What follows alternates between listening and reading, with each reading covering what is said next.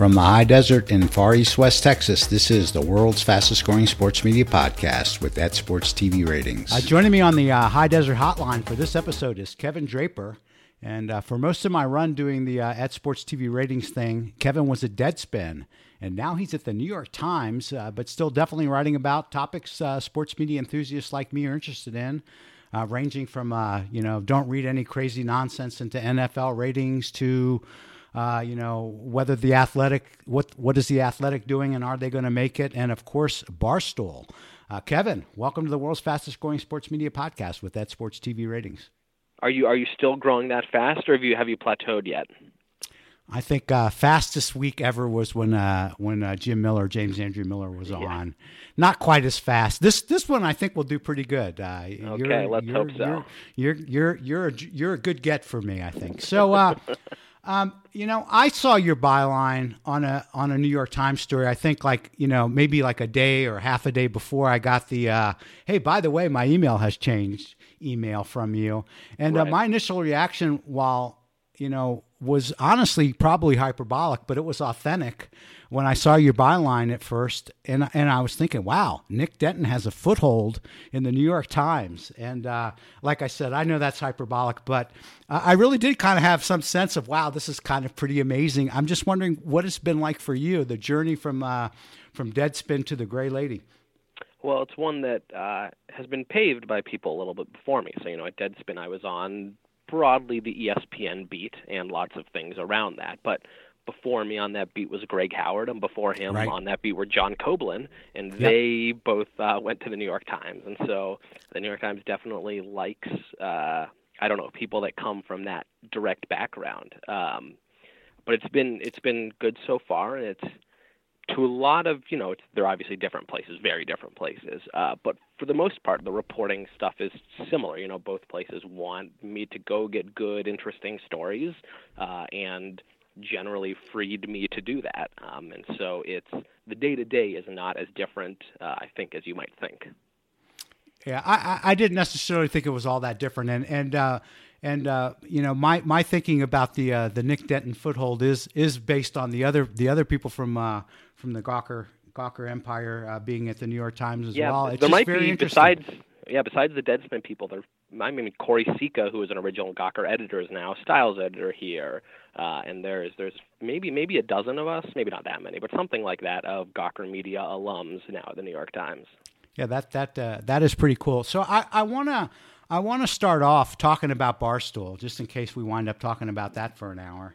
Uh, and, and, and you know, I think you've been you've been following this stuff actually for for a longer time than I have, and I think you have probably sampled uh, much much more of the uh, you know the Barstool content than I have. Um, I'm kind of like a uh, you know just a bystander on Barstool, but uh, a couple things were were were very clear to me uh, that I think should have been clear to everyone. And I, am just c- trying to kind of get a sanity check on whether you think it's the case. And the uh, the first is, and and uh, you know, I think this just as a generalist, like if I didn't care about uh, sports media at all, but like I was spending, you know, the couple hours a day or so on Twitter that I probably am uh, following media people, just via osmosis, I would get the idea that the media thinks misogyny is really bad and that uh, due to other stuff in the news, there's a, you know there's more energy around that thinking uh, today than there is you know maybe some t- at some points in the past. And the other part of that is by osmosis. I get the idea that most, especially in the sports media, who cover that sort of thing, unequivocally think Dave Portnoy is a misogynist. And uh, those are sort of like the two basic premises I had as I was thinking about the landscape for the ESPN and Barstool discussions. And I, am wondering if you think those premises are valid or they're they're kind of off. Um, well, so there's a couple things there. I'll tackle the the easier one first, which is, I mean, I think you're right that that the landscape um, of you know sexism and sexual harassment, sexual assault, and to be clear, not that as far as I'm aware, that you know, Barstool has been accused, or, uh, right. you know, of kind of the more serious offenses there. Um, but right, it's a it's a fun theoretical question of six months ago if this partnership had happened pre Harvey Weinstein reporting, right. um, and you know every single day there's somebody else in the media that is getting uh, fired or or something like that because of uh, sexual harassment, assault, and things like that. Would it have been different? I think the answer is yes. How different would the partnership have worked, et cetera? You know, I, I don't know, hard to say. Um, but that certainly had an impact um, on everything. Right. And then, and the the you know kind of the question about Portnoy is, I think it's a a sort of a larger question, which is is who who associates with whom?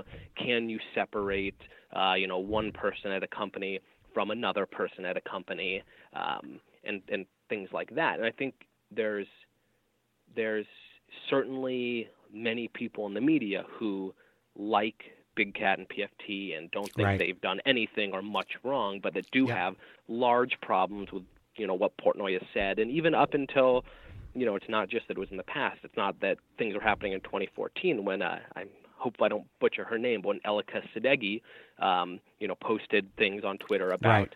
the contract of an unnamed place that she wanted they wanted her to sign that she felt kind of was an unethical contract. Yep. Dave Portnoy came out with this video that attacked her and you know said some derogatory things about her, and that was two weeks ago or, or whatever. Right. Um, yeah, it was right before the show was announced, or you know, basically at the same time. And uh, you know that that to me is a, is another angle here that I, I don't. I mean, I'm sure people are thinking it. I'm going to say it out loud. I mean, like I'm not a knucklehead for wondering like was uh was there maybe some uh some goal on his part to to try and sabotage uh you know, uh, PFT and Big Cat a little bit. I mean, I, I, I'm not saying that I think that definitively happened, but I, I think there's definitely a case to, to, to wonder if there was some of that going on. I mean, I think Barstool in many ways, um, and ESPN is too for very different reasons, but Barstool is kind of at a crossroads. Um, they got the Chernin investment, which Yep. I believe Chernin owns 51%, and so while the Barstool guys in Portnoy kind of retain editorial control, they do not own the company, and presumably the owners of the company could decide to do whatever they want with the company they own. And you know, while I don't think Barstool necessarily wants to go full mainstream, there's only so much money to be made as kind of a niche internet player. Uh, that's Yep. why we have pivot to video. That's why Yep. you know, like one of the things I've learned most in this job is that TV money in every way is fundamentally different than internet money. Yep. Um, and and so yeah, I think, I mean, certainly Portnoy hurt the chances of the Barstool show of succeeding or getting off the ground at ESPN. Um, but it's larger than just kind of this one specific instance. It's it's Barstool figuring out how can we go big? Do we want to go big? Are we content being a ten million dollar a year business? Do we want to be a hundred million dollar a year business? You know, they have some of the same questions that uh, Silicon Valley companies have. Is the person who founded us and turned us into a thing, are they the best person to Yep. manage and lead us going forward? Which is why so many founders, you know, get ousted by boards of Yep. uh, directors. So it's certainly, you know, I don't, I don't know, I, you know, I don't know what's in his head. I don't know if he, what he intentionally did, but certainly his his actions hurt this show and have larger questions about what Barstool is into the future. Yeah. So, and, and this is one where I'm I'm kind of out there on an island. Probably, uh, I don't I don't really see anybody uh, talking about this, but I, I kind of I, I do I, I have big issues with uh, with uh, Erika Nardini. Kind of you know her public statement being uh, nothing is sacred at Barstool. And uh, it is ironic that you know I'm being called out, and I'm like the only woman who's running a, a you know a sports media uh, company. And uh, you know I look at that very much as oh well, or shocking, a middle-aged white guy hired you, hired a woman to defend the misogyny of Barstool to make it look better. And I very much strongly still feel that is exactly the case. And uh, I feel pretty strongly like Erika gets a pass on the defense of the misogyny. Am, am I am I too extremist in thinking that? Well, uh, I mean, so everything I've ever heard from people that have worked with her or work with her now, you know, everyone says very good things about her. There doesn't, you know, there's there's the larger sports media community seems to like her a lot. I mean, I think you can.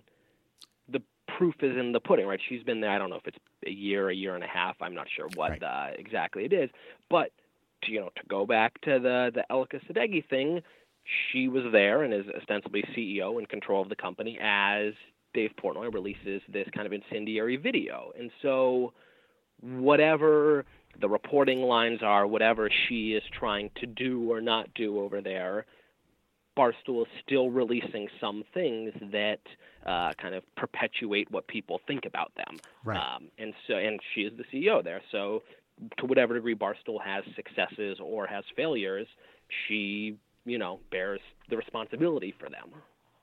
Yeah, so I don't really have any problem with with the job that she's doing, and even when she's defending the misogyny, I know that she's just doing doing her job. But I think more of you guys should be calling her out specifically that that is specifically the thing that she is doing, and it, it seems to me like she gets a pass on that. So uh, so it rankles well, I, me I think, a little I think bit. the interesting reporting there is is kind of delving into Barstool internal dynamics and finding out what role does Dave Portnoy play in things? What role Right. does Erika Nardini play in things? What role is the Chernin Group playing in things? To what degree do they really want to go big on TV, or to what degree do they not? To what degree do they think, you know, Facebook, Netflix, Amazon, these places where you can, um, you know, kind of have uh, uh, shows that don't, uh, you know, that traditional TV players might stay away from. To what degree do they think that is a strategy in the future? And I think that's there's certainly good reporting that can and should be done, just because because I don't think many people, myself included, have a you know we have a good idea of how ESPN works and how they make Yep. decisions. I don't know that we have a good good you know understanding of how Barstool makes decisions.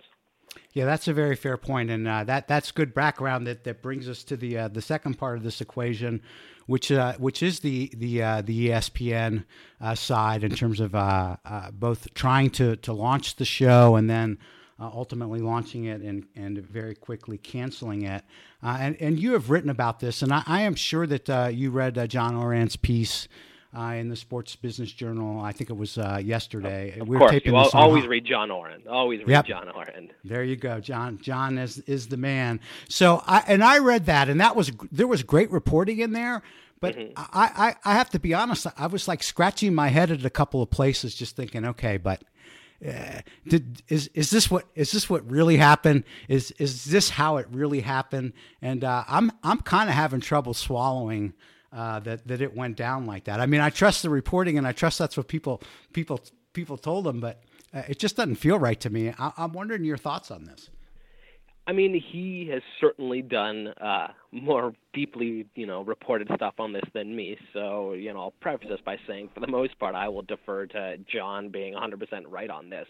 I mean, I think it's the hard thing here is that uh, you know, sports media reporters, observers of sports media, it was clear that that kind of Barstool and ESPN is a culture clash, and that if you make this decision to have a show with them, that there is going to be backlash both internally and externally, and that you you assume ESPN is being a rational actor, and they've made a calculated choice that the backlash that we get, the criticism that we get, is worth having this show either because it's going to do great ratings it's good for our brand it you know potentially gets us these uh, people that are going to work for us in the future in the in a you know comedy podcast video way but that all that is is worth the backlash and then two weeks later they cancel it because they decided it wasn't worth the backlash. And it's not like anything happened in those two weeks that Right. anyone i could have told them that this is what's going to happen. I could have Yep. told them they're going to get heat. Uh, and so i assumed when they signed when they you know signed the show that they decided they were ready to deal with that heat. And so uh, that i think is the the fundamentally confusing thing is just how did they not see what was going to happen Yeah. and so it- it's in the mind-boggling Yeah, it's in the uh, at this point, I guess, in the Department of We'll Never Know. Uh, but many many people have sort of put it out there that you know I think had this show been named "Pardon My Take" rather than Barstool Van Talk, uh, ESPN could have dodged this stuff.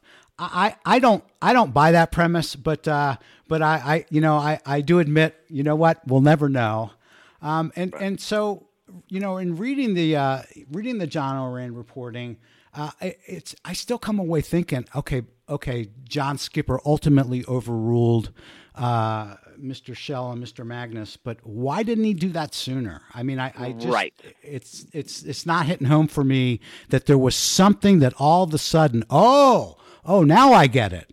Uh, and I, I didn't see what that event was, and I guess that the you know the reporting makes it look like it's the uh, you know uh, well it starts out you know saying that the uh, the Sam Ponder thing well they actually knew about that you know beforehand that it was going right. to be a problem, uh, and so that was the biggest the biggest part of that was like wow okay so they knew in a week in advance that uh, that she was that she was not happy about this the situation, and they they still. Uh, they still went at it, and uh, and I I come away with it. I, I'm still baffled, like that that this happened in the way that it happened. Right. Well, and this is something that I think, um, to some degree, we have seen time and time again for years, but especially you know crystallized in the last six months, which is ESPN not being proactive and being very reactive to, to things that happen. Um, right. And this is, you know, we saw it with the month long Jemele Hill non suspension, then almost pulling her off Sports Center, and then ultimately suspending her for something else. Um, and, you know, you could see the second time at least the, the statement that was released explained what she did, why that was bad, why they were suspending her in ways that the first time there was, I don't know, ultimately maybe three statements, four statements, I can't remember, each, you know, advancing small little bits. Um, but the entire situation seemed to be reacting to a situation, and the Barstool one is the same one. It seems to be yep. doing a thing, reacting to what happened afterwards. Um, and you would think there's kind of a lot more strategic planning and thinking going on there. And yep. if it is, it is leading them in poor directions, uh, or it doesn't exist. And I don't know which one of those two things it is, um, but it, it's certainly missing on some end that is continually leading ESPN into these uh, big brouhahas. Yeah, and I mean, I, I guess one of the reasons why I'm I'm you know more emphatic on this topic than some others is that at least to me it, it, it just and, and I, I I confess I admit that the uh, that the social media stuff and the Jemele Hill stuff is, is a little bit more nuanced, but it still it still winds up feeling like all this is very self inflicted that they're that they're that they've done it to themselves, and uh, Barstool in particular felt that way. Right, and yeah, I think that is the takeaway. I think that's even the takeaway among you know a lot of people I talk to within ESPN that they kind of slap their forehands uh, with their with their hand and their forehead with their hand and just and just are like, how is this happening? Like, why are we getting dragged through this dumb thing that we should have been easy. You know, the layoffs, that's a different story. That's a yep. you know big financial thing. That's one they can't completely control. Even if you know, no matter how they get ahead of it, they're always going to receive negative press for layoff. You know, like that. That's just one you have to go. That's that's you know unfortunate and and you can't win the public perception battle there. But a lot of the other ones across this summer. Um, seems like they could have won or at the very least not lost, uh, but they lost most of them. Yeah. So uh, just to maybe maybe uh, give give at least give ESPN credit where credit is due. Uh, did you did you see the uh, the James Andrew Miller piece yesterday on uh, on Monday Night Football? Yeah, I did. I thought it was very interesting. I thought it was very interesting too, and I, I mean, I thought the uh, the whole article was thought provoking, but the uh, the news that uh, ESPN had been able to negotiate uh, into some of its recent affiliate agreements that uh, you know that they had basically removed language that said something like, "If we don't have NFL, your fees go down." Right. that right. language is gone, and I was I was really blown away by that. So the same people who who maybe like didn't you know should have figured out Barstool just like on a quick sniff. Uh, you know, this the same company that you know I I felt like that is a pretty massive thing that they pulled off, and I, I don't think that story is is over yet. I'm I'm sure there's there's more to this, and, and we'll find it out as as uh, as time progresses. But I just found that a, a really interesting uh, uh, a change to the dynamics of uh, ESPN. Right, and this is something that. Um you know, a lot of times people, both within ESPN as generally in the sports media, you know, say things like, "Why are we spending all of our time talking about Barstool or First Take uh, yep. or the competition against Fox Sports?" And I don't know that these numbers are 100% correct, but the general idea is correct, which is something like 70% of ESPN's revenue is subscription fees and Yep. 30% is advertising. Yep. And then of that 30% advertising, something like 70% of it is advertising on their live events and 30% is on their daytime shows. And so Yep. when it comes down to it, the daytime shows are, you know, roughly 10% of ESPN's revenue. Maybe the number's 7, maybe it's 12, but whatever it is, it's relatively small. And so the you know they reached a carriage contract deal with Altice, which represents sort of Brooklyn and Long Island, uh, and the as far as I can tell, ESPN won that big time. They got subscription fee increases. They got Altice to carry uh, SEC Nation and ACC Nation or ACC Network, excuse me, uh, the ACC and SEC networks, and the the the trade off there is I believe they're allowed to sort of start dropping ESPNU a little bit. Um, they I don't know the exact number, but they either kept the same or upped the kind of penetration agreement, the amount of households that that Altice has to carry ESPN Right. in. And now we have this reporting that there was some form of language change that gives ESPN kind of more flexibility in carrying in carrying football. And so on the you know on this this opinion show uh, thing, Jemele Hill thing, they're taking they're taking a beating, but on the things that really really drive ESPN money in a time when they're struggling with subscription decrease when you know Facebook and Amazon and Netflix are supposedly challengers when all these things happening that are really difficult for ESPN's business, they actually signed a really great deal, and they've got two years of uh, having to do all these negotiations, going to ramp up with Charter and Comcast and these much bigger players than Altice, Yeah. and they started off those deals by getting just this huge win. Editor's note: Kevin's audio was great, but mine was not in a couple spots. There's a one or two more coming up, and uh, I like my listeners, so I really didn't want to subject you to uh, screeching static. Uh, so here I just said that uh, Kevin gave a good summary, and that uh, while it's true a lot of smaller topics, you know, Jemele, Barstool, etc., uh, get a ton of media attention. This is a big, big story, and it's a very important story. It's more important than that, that other stuff, even if it's boring.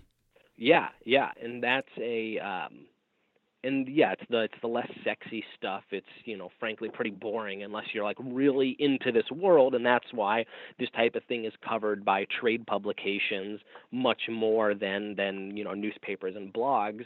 Um but if they, you know, have this 2 years of deal making and they do really strong deals, that sets them up for the next five years, decade, whatever it is, in ways that any individual TV show only has a small impact on that time frame. another editor's note. Uh, so here, uh, I just asked Kevin to uh, to talk about the uh, the great story Yeah. that uh, he did on the Athletic, and uh, I asked the question in an open ended way, but the uh, again the uh, the static was horrible, and I wanted to spare you people from it. So uh, here's Kevin on the. Ath- Right. So I mean, there's been, um, or you know, I was not the first one to write an the story about the Athletic. They launched in January 2016. There were various stories there, and then there were a lot of stories um, this summer when they raised I think 5.4 million dollars. I might be off a little bit there, but it's roughly that amount of money. Um, and and so kind of to me, the fundamental question about the Athletic is not are they going to open in this city? You know, are they going to hire these reporters? It's they are here for the near to medium term. They have enough money in subscription revenue. They have Right. enough money in venture capital money that they're not going to go belly up and go out of business tomorrow. But so the question to me is, and the question I talked to as many people as I could to try to answer is, will they be here in five years? Will they be here in ten years? Are they kind of a flash in the pan that can't sustain it, or are they the next? You know Bleacher Report, who who got this huge money from Turner and are now Right. kind of a you know they're not ESPN, but they are kind of a major part of the sports media uh, landscape. And so that's kind of the the question I wanted to answer that I didn't think most other reporting on them had had answered yet. Right, and and so um, um, can can you talk uh, just a little bit about like um, you know how, how much time you spent with those guys and with Alex specifically, but, but you know b- before writing the piece? so I'd uh, you know I'd emailed back and forth a little bit just when uh, you know random things happened and I had questions uh, and then I went out to San Francisco where their headquarters is based um, and we we met up in the not the lobby but like the the cafe of the San Francisco Four Seasons because they Ah, yeah. they have a very small office. There's I don't know five or six people in there. They're they're getting a bigger office, but they have a very small office, and it's not really like suited to have meetings. Um, Right. So they told me that they uh, you know after our conversation, uh, you know they went back to the office and they were going right back to the Four Seasons an hour later to meet uh, somebody else. Um, so that was essentially their their conference room, and you know we were there for an hour, I don't know, an hour and a half talking. Um, about all all facets of the athletic. Went to their office a little bit, saw that, talked to them a little bit there, and I talked to you know one of their investors, talked to Paul Fichtenbaum, who's kind of heading up their their long form and national stuff. Um, you know, I know many of the writers and editors that they've hired because they've now hired 60 of them or something just Right, from right. Um, coming across them in sports media. So, you know, talked to various um, kind of members that have gone there or people in the sports media who have considered going to the athletic or have been, you know, pitched, you should come join us and chose not to. And then finally, just media and venture capital people, people that invest in media startups, people that are trying to do subscription startups, things like that, to kind of understand what is unique about uh, or or not unique about the athletic. And those people, as I think I might have mentioned in the piece, um, they were less, they were a little bit reluctant to talk on the record, um, kind of about what they what they saw as the Sure. athletics prospects. So you know, I don't quote them a lot, but at least they're thinking about how you do subscription models and things like that. Informed my thinking about it in writing the piece. So, uh, what what was the uh, what was the biggest surprise to you of of the of the that whole that whole story? You know, from writing it to it to it being out there. I mean, frankly, the the thing that was most surprising to me was kind of how taken aback uh, people were by Alex Mather's comments, and he eventually he you know tweeted out an apology for them. Um, and you know, partially I think it's just because I was close to the story. I was writing it. You know, I they weren't hitting me the same way they were hitting people. Um, but So, I- so while I- while he was talking to you, you were not in your head thinking, "Oh my God, you should shut up." No, I mean I knew it was a good quote. I mean I you know I've been a reporter long enough, you know that not these guys, but most people generally, you know, they say boring stuff to reporters. Yep. Uh, Yep. And that's you know as a reporter, one of your main things you're trying to do is get people not Yep. to say boring stuff. Uh, and so you are, and I am very you know attuned to oh that's a good quote or oh that's a really pithy way of phrasing a thing or that's really interesting to me in a way I hadn't thought about. Maybe it'll be really interesting to you know the audience of readers. Um, so you know I knew I knew uh, him talking about uh, you know kind of destroying newspapers was a really good quote.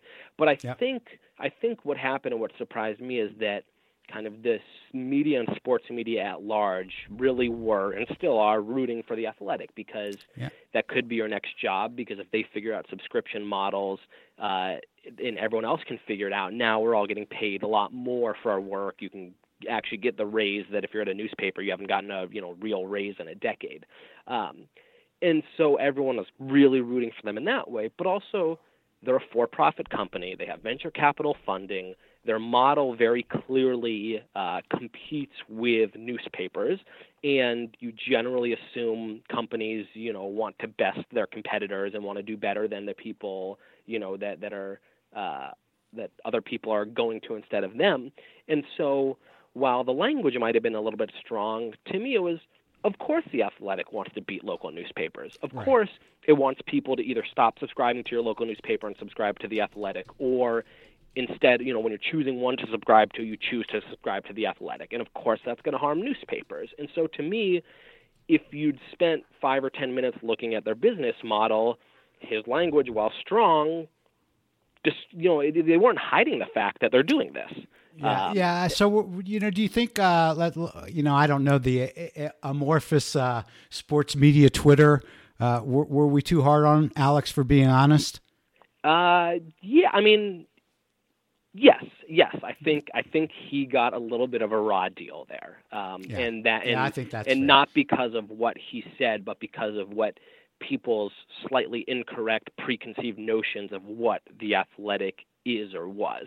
And I think you know, kind of people think or thought he's doing this as a defense, but like they do generally pay people well. I have heard, you know, horror stories from newspaper writers about things like um like getting a laptop, like having a five-year-old laptop, and you know, Right. going to your boss at Tronc or Gannett or Gatehouse or whatever newspaper conglomerate you work for, and just like, hey, I need a new laptop. I'm a writer. This is what I use every single day. Like, it's a fundamental tool of my job, and that like that's impossible to do.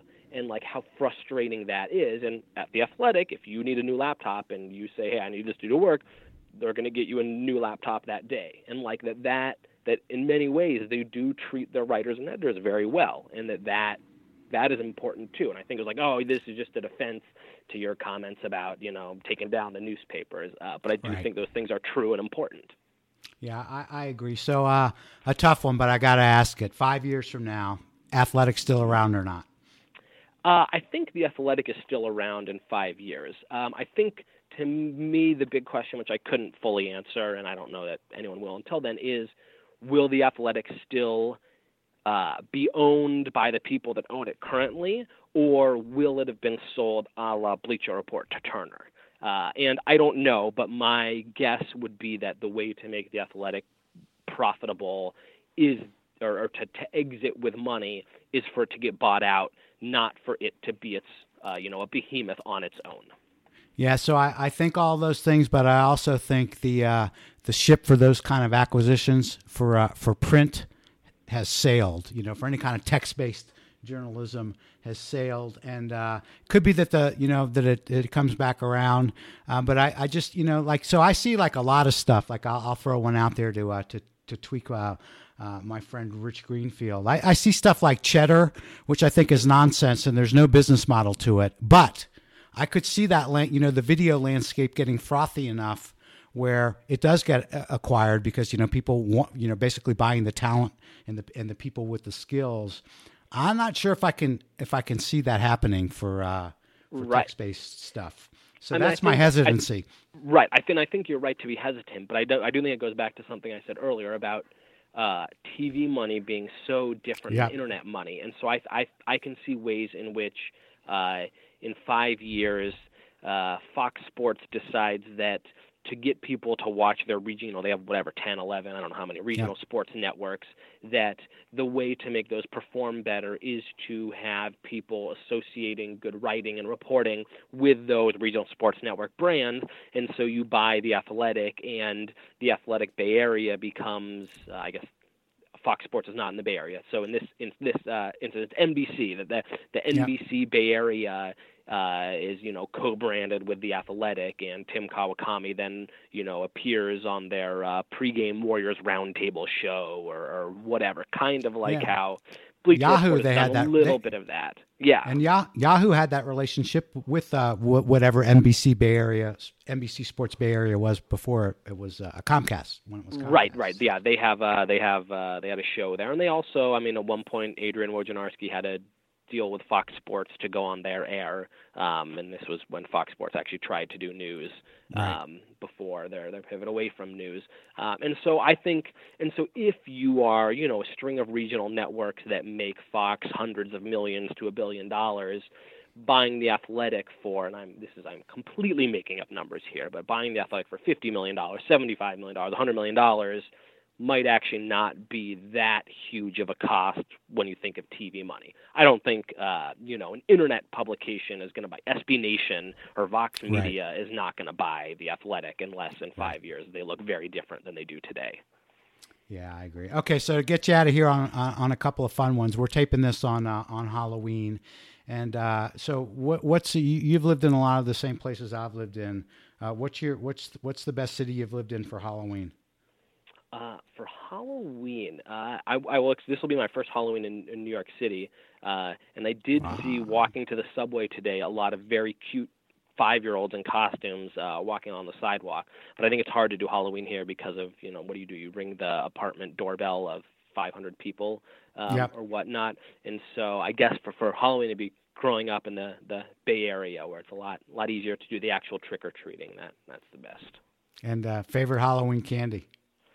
Uh, when I was a kid, it was always uh, Butterfingers. I would always try with my trade with my brothers to to you know get rid of whatever I could to acquire their Butterfingers.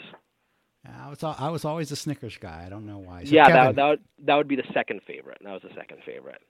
So uh, thanks very much for joining the world's fastest growing sports media podcast with that sports TV ratings. Thank you so much for having me on. Thanks again to Kevin Draper for joining the podcast. Surprise, he's really good talking sports media. And I really appreciated uh, Kevin letting me vent my spleen and uh, actually thoughtfully, very thoughtfully answering my questions uh, around uh, what I perceive as hypocrisy from some in the sports media when it comes to Erika Nardini and Barstool. I think I might actually have that on my system now. Thanks, Kevin. Uh, and you can find Kevin's work, of course, at the New York Times, and you can find him on Twitter on at Kevin M. Draper. That's at Kevin M. Draper, M as in Mary. And uh, you can find all the past episodes of this podcast on Apple Podcasts, Google Play, and SportsTVRatings.com. Thanks for listening.